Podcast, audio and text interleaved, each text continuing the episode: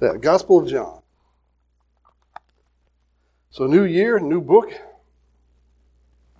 Tim was uh, uploading some stuff, I think, on YouTube and was asking me, Do you remember when you started that? And I went, went and researched, I think Revelation we started, I think, I think it took us two years to go through that. And so we'll see how long John takes us. But as we go a book at a time, verse at a time, uh, meditating on what God has for us in His Word. So uh, John is writing to us for the reason that we might believe. We saw that. We jumped to the end of the book last week and we saw that, that he kind of told us the purpose that he's written these things so that we might believe. And if we do believe, to strengthen our faith. And so that's what we hope to do as we go through the Gospel of John, to strengthen our faith, to shore up those things that we might have not known so much on, or to kind of bolster it, to, to make sure that we have that firm foundation. You know, they have the gospel boots, you know, it's a good firm footing to stand and be able to withstand the wiles of the devil with. And so it's, um, faith builder.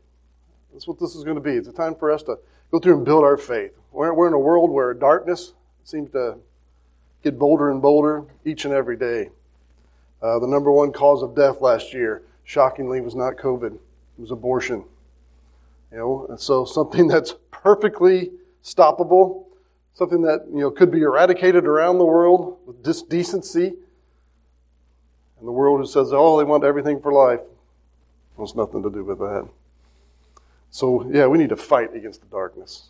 We need to resist evil, and it will flee. We are the change agents. We are the what? Uh, the Holy Spirit dwells within us, and while we are here, we are to be the one who restrains evil. We're the ones that hold it back. We're the ones that say no. We're the ones that stand up and speak, especially for those who are silent and those who can't speak. You know, so we need to be bold uh, for the gospel of Christ, and so we're trying to increase our boldness here.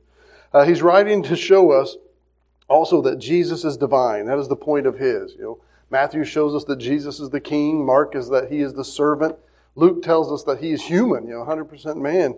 But John is to tell us that he is divine, that he is God in the flesh, lest we just try to write him off as some good teacher or, or, or try to just bring him down to just his humanity. No, he's 100% God and 100% man. Uh, Jesus is the perfect Goel, or the kinsman redeemer for us, the one who could stand in the gap and uh, be our high priest, our representative, our paraclete, uh, as he represents us before God the Father. And so he starts out with uh, chapter 1 giving us Jesus' origins. Uh, I guess his origin is just that he always was, that he always is. Before the beginning, before the before, before anything, Jesus, the Word, was already there. Look at verse 1. In the beginning was the Word, and the Word was with God, and the Word was God. This is a book I recommend to new believers. Uh, they get born again, and I, I would encourage you to read the Gospel of John because it shows you your Savior. It gets down to who He is so that you know who it is that you're with. And here, verse 1 starts with us that He was, and that He was there in the beginning. Jesus here is the Word. Uh, the Word is Jesus. Uh, you can't separate the two. Matter of fact, in John, he'll tell us before he uh, is crucified and goes up at the Last Supper, he tells, as he prays in these high priestly prayer, he says, God, I have presented to them all the words that you've given me. He's literally the word that he came down and delivered all the words that he was to speak so that we would have them completed in his Bible so that we could study. And so he does deliver the word because he is the word. He is the Logos. Matter of fact, the Old Testament, they kind of even saw him as uh, God, as the Word of God, you know, that he is the Word of God made flesh. And before the beginning, Jesus was. And Jesus was with God, and Jesus is God. It says right there, in the beginning was the Word, and the Word was with God, and the Word was God. He was, and He still is. That's how He introduces us to Him in Revelation. Think was and is and is to come. And He's the one who continues. He does not change. And so, I think that's a pretty good way to start out a book. Talk about grabbing your attention. Let me tell you about the beginning. No, let me tell you about the beginning before the beginning he was there. The Word, Jesus Christ, was there. We see two parts of the Trinity in verse 1. We see God the Father and God the Son, who is the Word. Uh, before anything was, that they were there and they are the creators. The Holy Spirit is there too, but He never takes center spotlight. He's always one pointing to them. He's always one, look to Jesus, and Jesus points to the Father. And so uh, the Holy Spirit's there. He's moving, He's working, uh, but He never makes a big deal about Himself. And so uh, He is implied in the text. And so I think that's a big first statement for John to start out with. So he restates it. You know, as Jesus was with God and Jesus was God. And so he restates it for us in verse 2. The same was in the beginning with God. So he's there. Uh, Jesus Christ was God, and he was in the beginning with God. So Jesus has always been, and Jesus always will be. There's no taking him off the throne. He's the one who's the creator, who started all this. Verse 3 tells us about that beginning. Verse 3 All things were made by him, and without him was not anything made that was made. It tells us that he's the beginning, he is the creator of the world. All things were made by him, and without him was not anything made that was made. He's creator. He's the one who made it all. I can't think of this text, and my mind uh, doesn't automatically go to Colossians, and so I want to turn there. And so I even have a note in the side of my Bible that I've written there, Colossians 1. So let's, let's go look at Colossians chapter 1. Colossians 1, speaking of Jesus. And it uses a lot of the same terminology as uh, John is using in chapter 1. But I think of Colossians 1.16 when I think about him being the creator. Colossians 1.16, For by him were all things created that are in heaven and that are in earth, visible and invisible, whether they be thrones or dominions or principalities or powers. All things were created by him and for him. And he is before all things, and by him all things consist. Again, it, it kind of gives us more of the detail. Not only is Jesus the creator, because I tend to think of uh, the creator making the creation everything that we see. You know, I, I think of the coming around the corner at Answers in Genesis there and the Creation Museum, and you see the garden and all that is there. Or we've seen the, the different videos from uh, different producers that have put out Christian videos, you know, the, the planets and, and the sun and everything coming into being and being created and laid out there. This tells us, and John tells us, that before any of that began, Jesus is the one who creates all this, and he not only creates everything that we see, he creates everything that you and I don't see. Uh, everything that we, everything that is invisible. He creates everything on earth, which my mind can kind of wrap around. Oh, he made the rocks, he made the trees, he made the birds, he made the bees, you know, and so all that, and yeah, I rhyme in my mind. You know, so as I go through all that, I can think about him making the creation. It's physical, it's tangible, it's real, I, I see it. I don't often meditate or think on him making everything that I don't see that everything in heaven and as wondrous and splendorous as it is, that he made all that too. And so he, he made all that before he made all this because the sons of God in Job 38 were there and sh- shouting for joy as he made all the rest of this. And so he made everything in heaven including all the spiritual beings and their ranks. And that's what's kind of linked to here in Colossians 1.16, that he made the different thrones, that he made dominions, and he put people in those ranks. He's like, uh, you're going to be on this throne, and you're going to rule over this, and your dominion is going to be that. And he makes those who are in charge over this. You're going to be a principality, and here's the things that you will do over, and here are the, the different powers that you have, and he bestows them upon them. And so all those supernatural beings, before they fell, Jesus Christ had made all them. He is their origin. And so he made all that. I think also, you know, when I think of it on a grand scale and I think of it on a small scale too, that he not only uh, made all the ranks of the supernatural beings, but he also made the atoms that make up everything. He makes the planets that are big, and he makes the atoms that make everything. He made the stars, he made the flora, he made the fauna, he made the fish and the beasts, the birds, the bugs. Uh, he made the germs and the cells and our DNA that has so much information in it we find out more and more and more. I, uh, found a picture uh, that came around on the internet, and I think it was in December. And it was like, here's a picture of the simple cell. And it's like a massive city complex, you know, with things being delivered and stuff taken here and proteins going there. And you watch it if you've seen an animated version.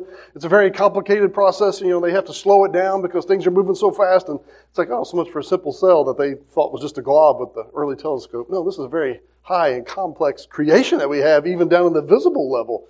So no, he was there. He made all the things on the grand scale and he made everything on the micro scale. He's involved in it all. He is a part of all the work.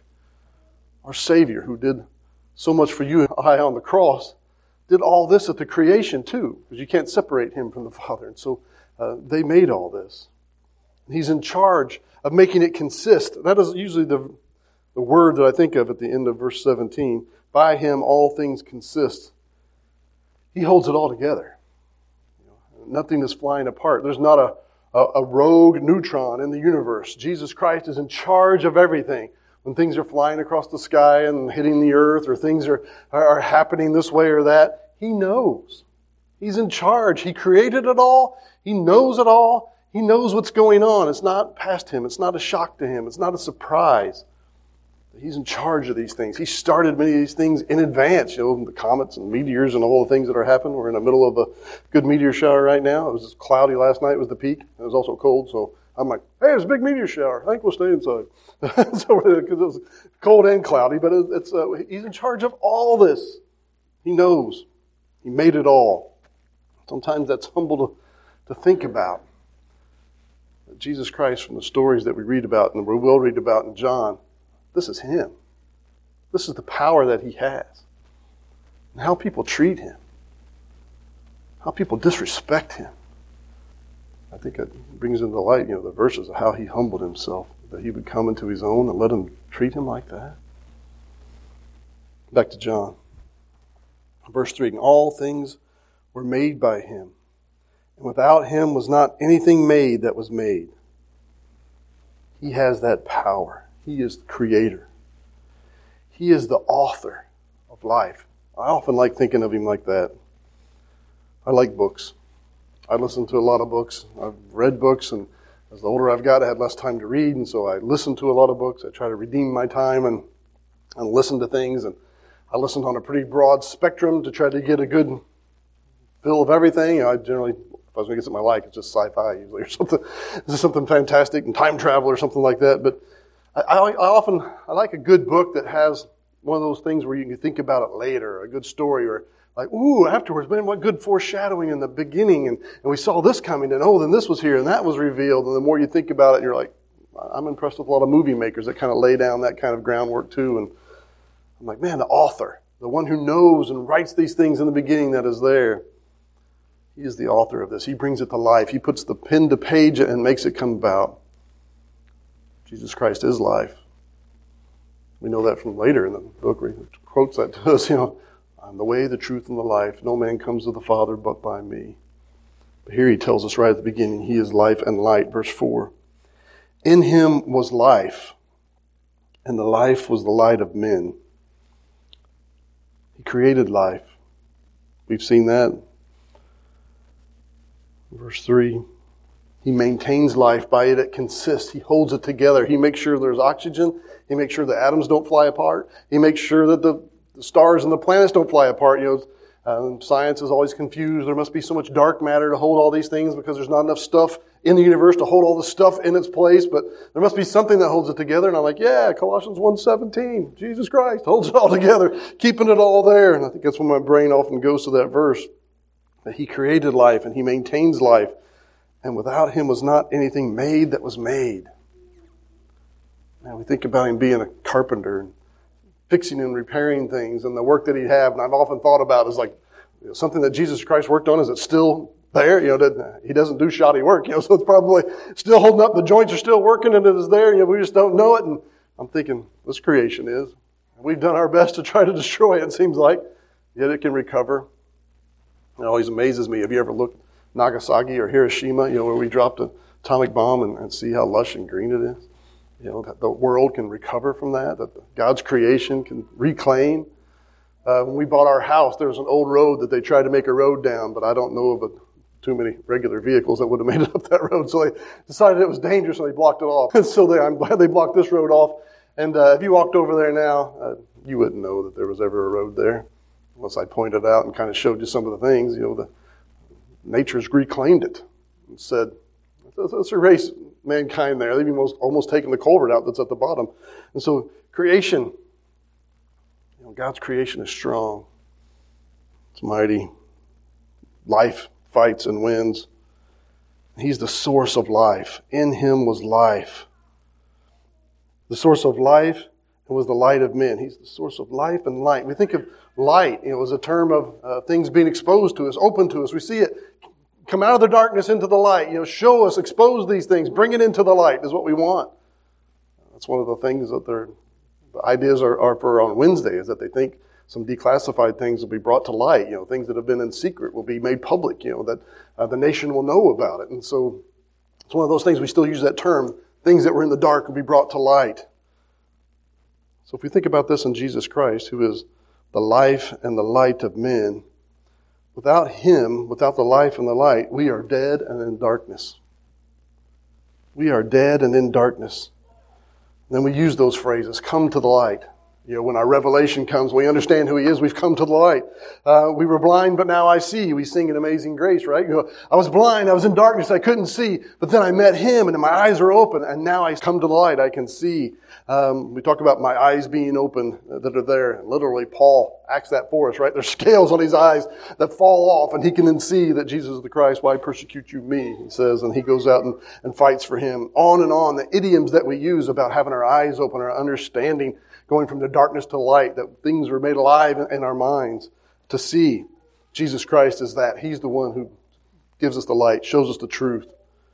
The crazy thing is that the Creator, the one who made all this life, and the one who brought the light to bring all these things, came into His creation, and the creation couldn't comprehend Him. We couldn't relate to Him. That's what verse 5 is. And the light shineth in darkness, and the darkness comprehended it not. The light is so different that darkness couldn't see it. You know, you ever come out of the darkness into the light? You know, it, it's hard. You just can't walk into it. You know, you have to ease into it. Like, you know, if you're laying in bed and your wife's like, time to get, flip on the light. Whoa, whoa, whoa, wait a minute. Give me some warning there, you know, before you have that light that just shines in your eyes or they pull the curtains back, you know, we're on vacation. Pull it back and all of a sudden the ocean sunrise is right there blasting in your face. You're like, I need a little time to prepare for this, you know. Can you imagine the light of the world came into darkness? They couldn't see it. They'd turn their eyes. They, they couldn't accept it.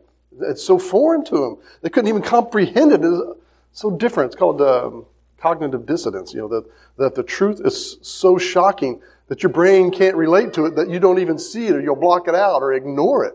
That's something that they worry about in this world, that if they try to just tell you something, that if it's so shocking, that most people would just not accept it and reject it and, and keep the, uh, the unreality that they have, and because it's acceptable and they know. And so, because it's so different. God knew we were that way. He made us. That He would be so foreign, so other, so outside of the norm that we wouldn't be able to register. And so when Christ comes, he plans for that. Because we're in darkness and Jesus is the light.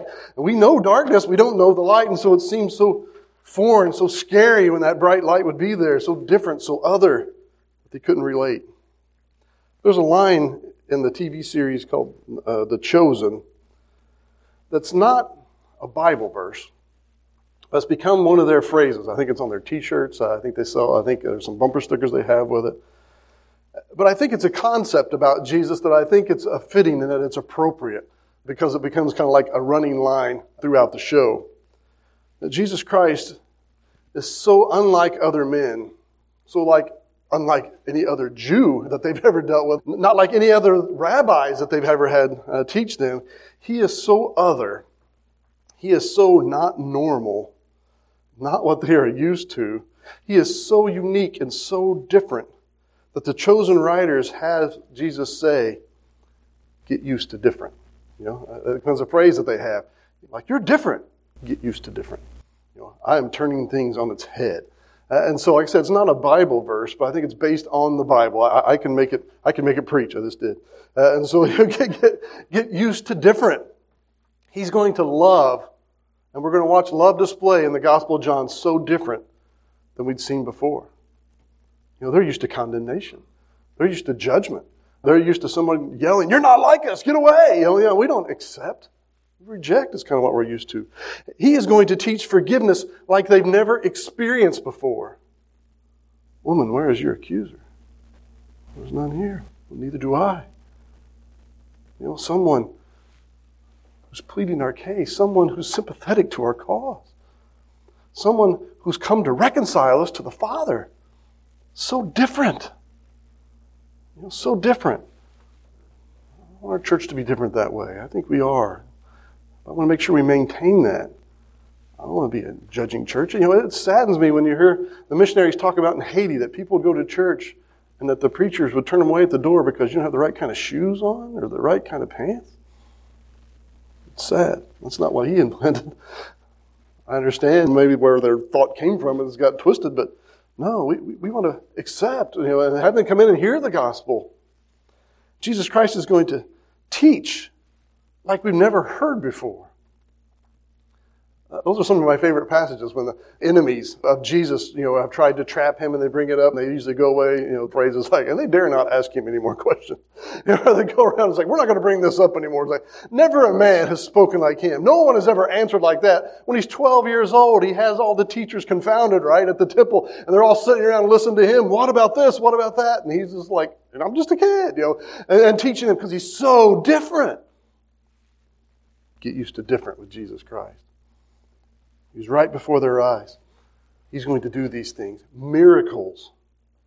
Miracles happened around Jesus.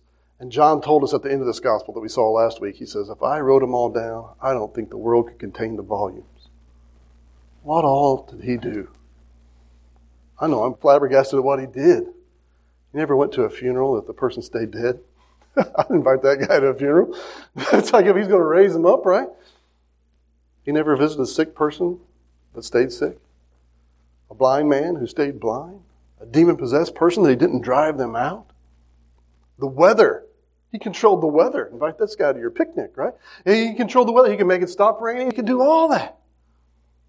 Other. Terrified them because he's other. He's not different. He's not what we're used to. The winds and the waves obey him. Never man spoke as this the zeal he has for the temple. Think of the thing the disciples say as they reflect on this. Later, these things were brought up to them as they would play it into the Bible verse. He is different. To watch a miracle right before your eyes. A lame man walk. A blind man whom the whole town knew that could see. Shocking. He's still that kind of miracle worker. He can take someone in the darkness and bring him into life. He can take a dead sinner and give them life. He could take a lost person and make him found. He could take one of us sinners and make us a saint. Man, same Jesus, working the same way. John's like, I want to tell you about him. I traveled with him for three years. I want to give you some inside baseball here about what's happening. So he is so other. He is so other, and God knew that he was so other, and he knew us and he knew we'd have that cognitive dissonance. We're like, I can't accept this. And my brain, I don't know how to relate. There's too much, you know, system overload, system overload, shut down, not seeing this, you know, whatever it is where you just can't see it and can't relate. That's going to be so hard to grasp that God knew he would have to prepare the people. And that's kind of some thought, you know, that you, sometimes you have to show people a long time and then you can tell them. Or sometimes you lay down and you ease things in in marketing. It's like first you have to tell them and then you have to tell them, and then you tell them what you told them. so tell them what you're going to tell them, tell them, then tell them what you told them, and, and try to put this in. And so it's kind of a, a, teaching principle that is there. God knows this. He's the one who invented us. You know, he, he's the one who knows these things. And so for them to be able to accept Jesus Christ and relate to Him and, and come out of the darkness into the light to understand the life giver, the creator that is there among them, He sent them familiar first. He had to send them something normal, something to point him out. Or if not, the world would miss him.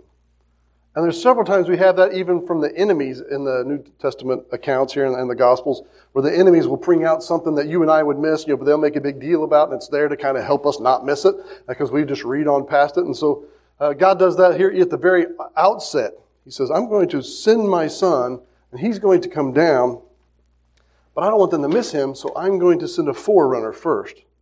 In God's wisdom, he sends this forerunner. And matter of fact, they had been watching and they had been waiting. The Old Testament ends in the book of Malachi, chapter 4, verses 5 and 6, says that he will send this forerunner like Elijah, who's going to turn the hearts of the parents one towards another. He's going to be one that wakes them up. And so when John the Baptist comes onto the scene, it's like he walked off the pages of the Old Testament. It's like he's like um, stereotypically dressed. You know, they wrap him in rough clothes and he eats the locusts, you know, and he's out in the wilderness and he says the brash and loud things and uh, the whole town will walk miles to go see him. You know, what is going on? It sounds like an Old Testament prophet. It's been 400 years silent. Wait a minute. Is this Zachariah's son? The one who went into the temple, said he saw an angel, couldn't speak afterwards? That thing was done on a public display. The thought is that after, uh, so there was Elijah, and then he left his mantle to Elisha. And then when Elisha died, his mantle, they think, was placed at the altar inside the, the Holy of Holies.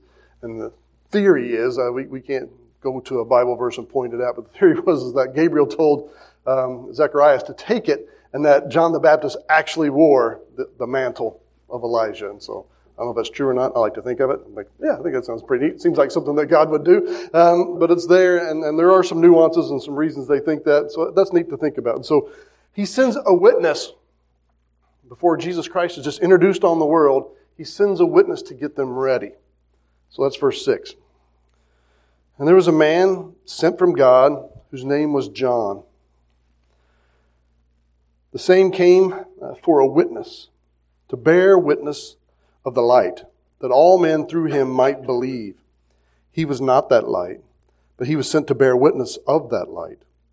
That was the true light which lighteth every man which cometh into the world. John. We call him John the Baptist because he baptized. So this was to prepare the way. Like I said, Malachi had sent the warning, you know, that the next thing that happened will be the forerunner. The forerunner comes right on time, uh, just before him, and prepares the people, gets them thinking about these things coming has 400 silent years. Now there's a prophet. There's a prophet speaking in the wilderness. There's one that is crying out. They had to be searching the scripture. They had to be looking at these things. They had to be investigating. The whole town was going out. Uh, we have the accounts in the gospels that they have to send out the Pharisees and they send out uh, the scribes to go and account and test him and see what he's about. And so they're going out to look into these things uh, to prepare them for the Messiah.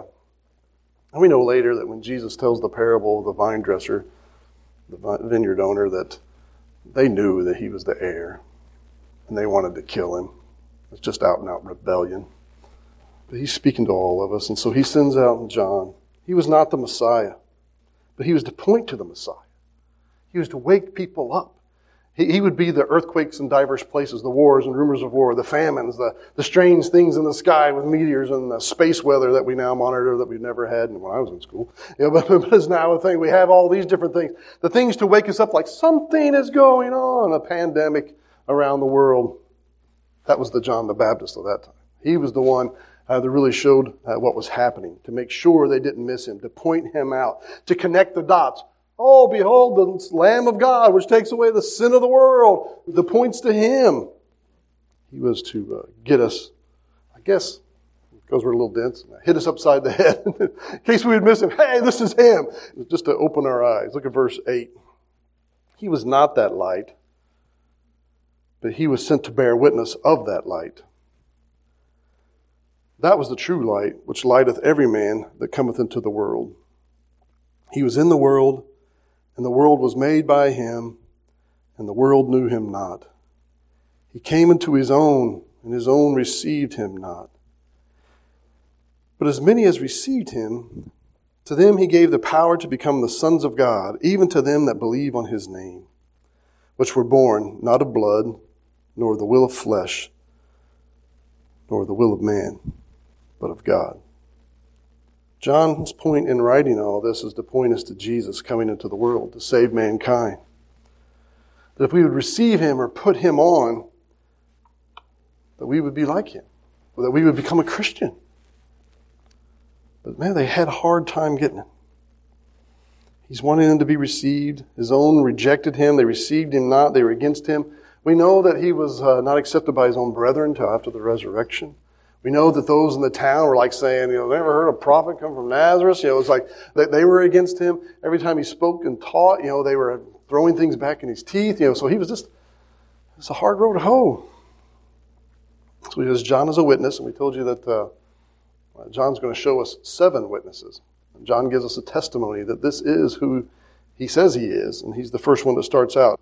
A big portion here of First uh, John chapter one will tell us about John the Baptist. Now, right now, this is still kind of the preamble. This is the, the setting us up for the story. He wants us to receive Him. Most don't. And I was thinking about that when it uses the word receive, verse 12. But as many as received Him, them He gave the power to become the sons of God. And I was thinking about just coming off Christmas that, you know, the inn had no room to receive Him. Oh, we're all full up. Lowly stable did. I think that kind of reflects the world, you know the big and the high and the important and the mighty, they, they don't have time for him. But the lowly, the hurt, the desperate, the outcast on the edge of society, those are a little dirty. They have room to receive him.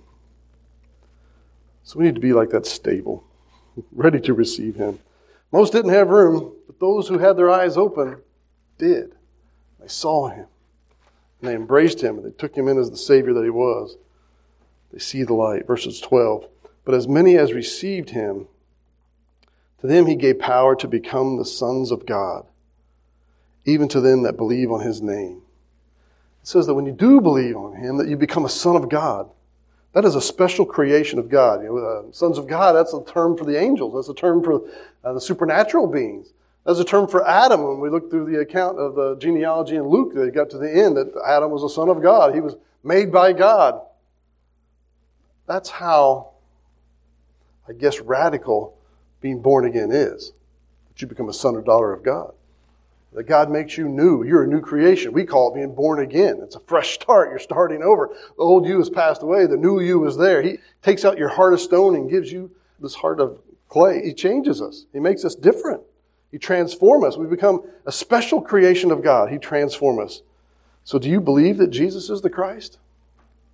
John's writing this so that we will. That he is God in the human flesh. That's a big pill for some people to swallow. I got to accept the divinity of Jesus Christ? Yeah, you can't just leave him as a man. Jesus Christ doesn't give you that option. C.S. Lewis, in his book, Mere Christianity, tackles that very well. Liar, lunatic, or Lord. You either have to call him a liar, because Jesus Christ claimed that he was God in the flesh.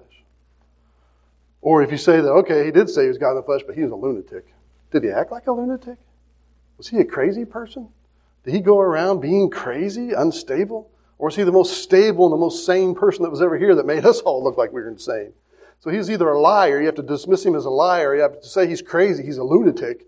Uh, because I'm sure if you went to Vala Vista or someplace up here, you probably find some people that claim to be Savior or something like that. you know, there, there's probably those with those complex that think they're Napoleon and think that they're Caesar and everything else. You know, so there's a liar or a lunatic, or the third option that C.S. Lewis put before us was that he's Lord. He is who he says he is. So he's either liar, lunatic, or Lord. He doesn't leave you with any other option. You either have to believe he is who he says he is, or dismiss him as a liar, or say that he is crazy, that he is a lunatic. No, he said and claimed to be and demonstrated time and time again, even though we had trouble um, accepting it. They've written it here for us so that we can study these things, that he was God in the human flesh. John says that he was in the beginning, he was there, and he's the one who created all these things. He came into his own creation, the world rejected him, but it's still him. If you come to light, he'll make you a son of God. He'll be a new creation. He is the creator and the sustainer of everything. So, do you know that you're a sinner? One who's broken God's laws? This is what makes us right to be able to receive this. This is what gives us the hope to look for a Savior when we realize that we can't save ourselves, that we are desperate, that we are lost, that we are like all men, most miserable. There's nothing that can help us. I can't save myself. Oh, did you ever think back about to the time when you got saved, when you were born again? Do you ever think about the old you before then? What it was like? How you were different? And then when the Lord started working on your heart, started drawing you to Him. Do you remember that transformation when light bulbs began to come on? When you realized that you were a sinner and all of a sudden you realized that hell would be just and that you would deserve it, and that if God sent you there, I remember that last week as a 13 year old boy. I remember those thoughts. I remember thinking, if I died, I'd go to hell. And I'm like, God would be right. I can't argue. I couldn't do anything, and it's upsetting to think that. I remember we watched the movie A Thief in the Night, and that if the rapture happened, I'm like, I'd be left behind. I'm a 13 year old kid. I don't have a job. I can't drive. How am I going to take care of myself? I live in the country. At that time, I think there was even a store, maybe Brown or whatever it was called downtown. There was a, used to be a little market there across from the elementary school. It's like, I don't have any money. I was like, what would I do? Where would I go? You know, do I know how to get to my aunts and uncles? I just remember being worried about all those logistic things. What would 13 year old Brian do? Because because the rapture happened and my parents are gone and I'm left here. What would I do? All that. It would be just and it would be right. And I fought. And I wrestled. What do I do? What do I do? Because, you know, you want to save yourself. Right? You want to you want to show that you're clean and you're just and you're good. And you, and surely God, you try to argue with yourself like, well, surely He would let me in and surely He wouldn't leave me here. But I was like, no, I know He wouldn't. I know who I am. I know what I've done as a 13 year old boy. I know that I'm lost. I know that I'm not like him. I know that I'm not acceptable. But man, that good news is good news. When you find out that Christ died for sinners, that he's come to, to save those which are lost, that he came to help the sick, to be the doctor that would heal the sick, that he would save me. Even when I say the phrase, hallelujah, what a savior, I'm thinking, hallelujah, what a savior. That we have someone that would do that, that would save us, that would come down and enter into our creation, be rejected and mocked and scorned. And that he would suffer on the cross and not only just take the wrath of those evil guys that were there that day that dealt out death daily, Roman guards trained in it, at the urging of the Pharisees and the scribes and the Sadducees. Upset town that was just mad for that day because somebody comes along the crowd and stirs them up. Give us Barabbas, kill him. Just for entertainment or sport or spite. But to know that as he hung there, those sins that I had committed, he was suffering for. You ever think of that? The things that you had done, the sins that you committed, the things that had separated you between your God and Him that was going to send me away to hell forever, that He took the wrath, that God did the suffering in, my place. And at the end of the day, He said, It's finished. He was buried. Three days later, He rose victorious. Have you repented of your sins and trusted in Jesus? Have you understood that you're a sinner, but you need a Savior? That you're a breaker of a law, that you're guilty before a holy God? The just judge of the universe will not be bribed, he will not be swayed, he will not be twisted, he will not be manipulated into letting you into heaven. But he did give his son to die in your place. Man, what a Savior the creator of the universe would enter into this creation to rescue me? That's a story. That's the author of life. That's one who comes down and he seeks you out. He sends a forerunner through John the Baptist. But I lived in the 1970s then. And he sent my parents. And he sent an aunt. And he sent my Sunday school teachers. And he sent a preacher. And he sent those words going out to us, the drawings in my Sunday school room, the stories that were told, the things that were drawing me in. I had many witnesses. Aunts at other churches, cousins that were born again, stories that they told. Many witnesses. So I could take this in and there. I had more than just John the Baptist. Had those family around me. Have you seen those witnesses? Have you been brought to that point where you realize that you're a sinner in need of a Savior? Have you been transformed to a son or daughter of God? Have You've been born again. That's why John's writing this. That's what John the Baptist is going to testify about. He is who he says he is. He is God in human flesh, come to reconcile us to the world. He's risen from the grave. He's coming back to get us. I'm going to stop at verse 13 because verse 14 has a lot to think about. I don't want to rush it in, in five minutes, and so we'll save it for next week. But if you've not repented and trusted Jesus Christ as your Savior, do so today. God loved you enough that He sent down His Son. These are phrases that we say, these are verses that we quote, but John just fleshed it out. The Creator God of the universe entered into his, his creation. I played a lot as a kid, I play a lot as an adult. For Christmas, I got toys, and I was happy.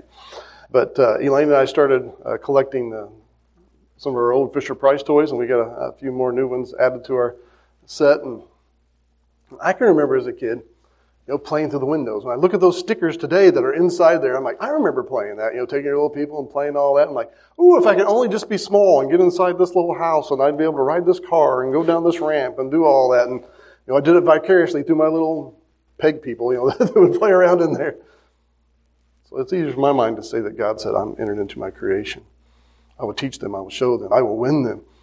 I'll pay the fine for them and lead them out. It's not a leap for me. so my brain's already jumped off that cliff. And so God has done that, that He entered into His creation to rescue us. Hallelujah, what a Savior. And so we're going to go through John and we're going to learn more about him, appreciate him. That's what I hope to do. I hope to appreciate him more and I hope to get you to appreciate him more. That the creator of the universe became a man to suffer and die in our place so that we could be born again. Hallelujah, what a Savior.